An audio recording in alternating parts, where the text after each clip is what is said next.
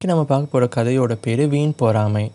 கிருஷ்ணகிரி என்ற ஒரு ஊரில் பஞ்சசாஸ்திரி என்ற ஒரு செல்வந்தர் வசித்து வந்தார். அவர் ராமநாதன் என்ற ஒரு பையனை சிறு வயது முதல் வளர்த்து வந்தார்.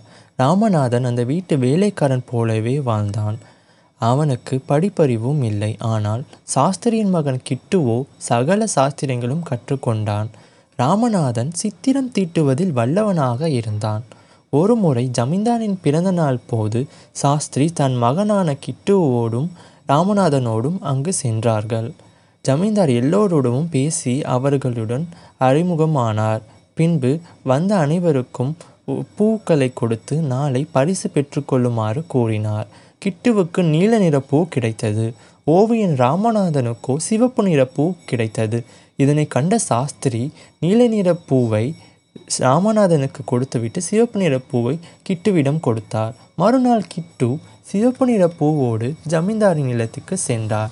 அதனை கண்ட வேலையாட்கள் அவனுக்கு பன்னிரண்டு சவுக்கடிகள் கொடுத்து அனுப்பினர். நீல நிற பூ கொண்டு போன ராமநாதனுக்கோ நூறு பொற்காசுகள் கிடைத்தன. இதனை கண்டு அடிச்சடைந்த சாஸ்திரி ஜமீன்தாரின் நிலத்திற்கு சென்றார். அவரிடம் கேட்டார் ஜமீன்தாரோ படிப்படிவில்லாத ராமநாதன் நேற்று என்னிடம் பேசிக்கொண்டு இருக்கும்போது தன்னோட ஓவியங்களை காட்டிக் கொண்டிருந்தான்.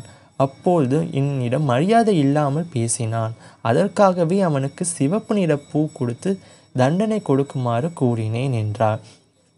இந்த கதையிலிருந்து நமக்கு என்ன தெரியுதுன்னா ஏ நம்மக்கிட்ட என்ன இருக்கோ அதை வச்சு சந்தோஷமாக இருக்கணும் வீண் பொறாமையால் பிரச்சனை நமக்கு தான்